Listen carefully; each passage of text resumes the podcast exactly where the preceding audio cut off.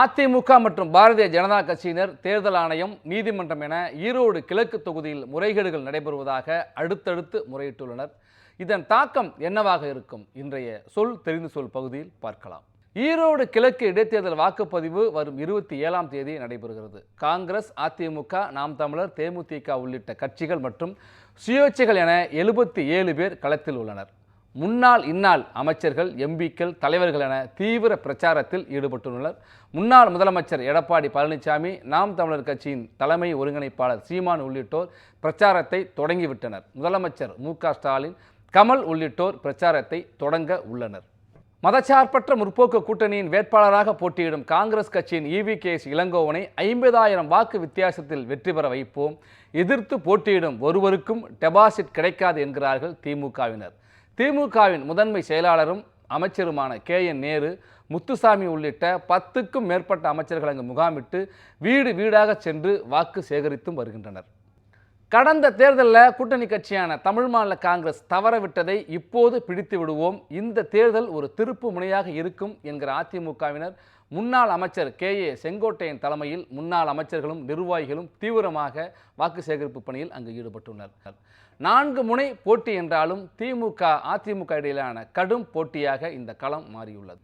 இந்த நிலையில் தேர்தல் முறைகேடுகள் நடக்கிறது. போலி முகவரியில் நாற்பதாயிரம் வாக்காளர்கள் சேர்க்கப்பட்டுள்ளனர் என்று முன்னாள் அமைச்சர் சி. வி. சண்முகம் இந்திய தேர்தல் ஆணையத்தில் முறையிட்டார். தொடர்ந்து உயர்நீதிமன்றத்திலும் வழக்கு தொடர்ந்துள்ளார். முன்னாள் அமைச்சர் ஜெயக்குமார் உள்ளிட்டோரும் மாநில தலைமை தேர்தல் அலுவலரிடம் ஒரு புகாரையும் அளித்திருக்கிறார்கள். இவர்கள் மட்டுமின்றி கூட்டணி கட்சியான மத்தியில் ஆளும் பாரதிய ஜனதா கட்சியும் தமிழ்நாடு தலைமை தேர்தல் ஆணையர் இந்திய தலைமை தேர்தல் ஆணையத்திடமும் புகார் அளித்துள்ளார். இந்த குற்றச்சாட்டுகள் குறித்து இந்திய தேர்தல் ஆணையம் தமிழ்நாடு தலைமை தேர்தல் அலுவலரிடம் விவரம் கேட்டறிந்ததாகவும் சொல்லப்படுகிறது. தேர்தல் நேர்மையாகவும் நியாயமாகவும் நடத்தப்படும் என்று தேர்தல் ஆணையம் உயர்நீதிமன்றத்திலும் உறுதியளித்துள்ளது. திமுக மற்றும் அதிமுகவினரால் விதிகளை மீறி அமைக்கப்பட்ட பதினான்கு தேர்தல் பணிமனைகளுக்கு சீல் வைக்கப்பட்டுள்ளன. விதிகளை மீறியதாக நூற்று பத்து புகார்கள் தற்போது வரை வந்திருக்கின்றன.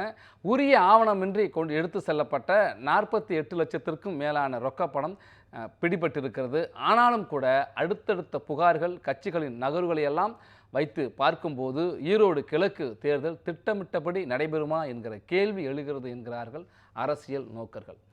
ஏனென்றால் அதிமுக ஆட்சி காலத்தில் தஞ்சாவூர் அரவக்குறிச்சி ஆர்கே நகர் தேர்தல்கள் ரத்து செய்யப்பட்டதை முன் உதாரணமாகவும் சொல்கிறார்கள். தேர்தல் தேதி அறிவிப்பு முதல் தற்போது வரை பல எதிர்பாராத திருப்பங்களை ஈரோடு கிழக்கு இடைத்தேர்தல் சந்தித்து வருகிறது. அடுத்த திருப்பத்தை எதிர்நோக்கி நகர்கிறதா ஈரோடு கிழக்கு? அடுத்தடுத்த நாட்களில் தெரியும்.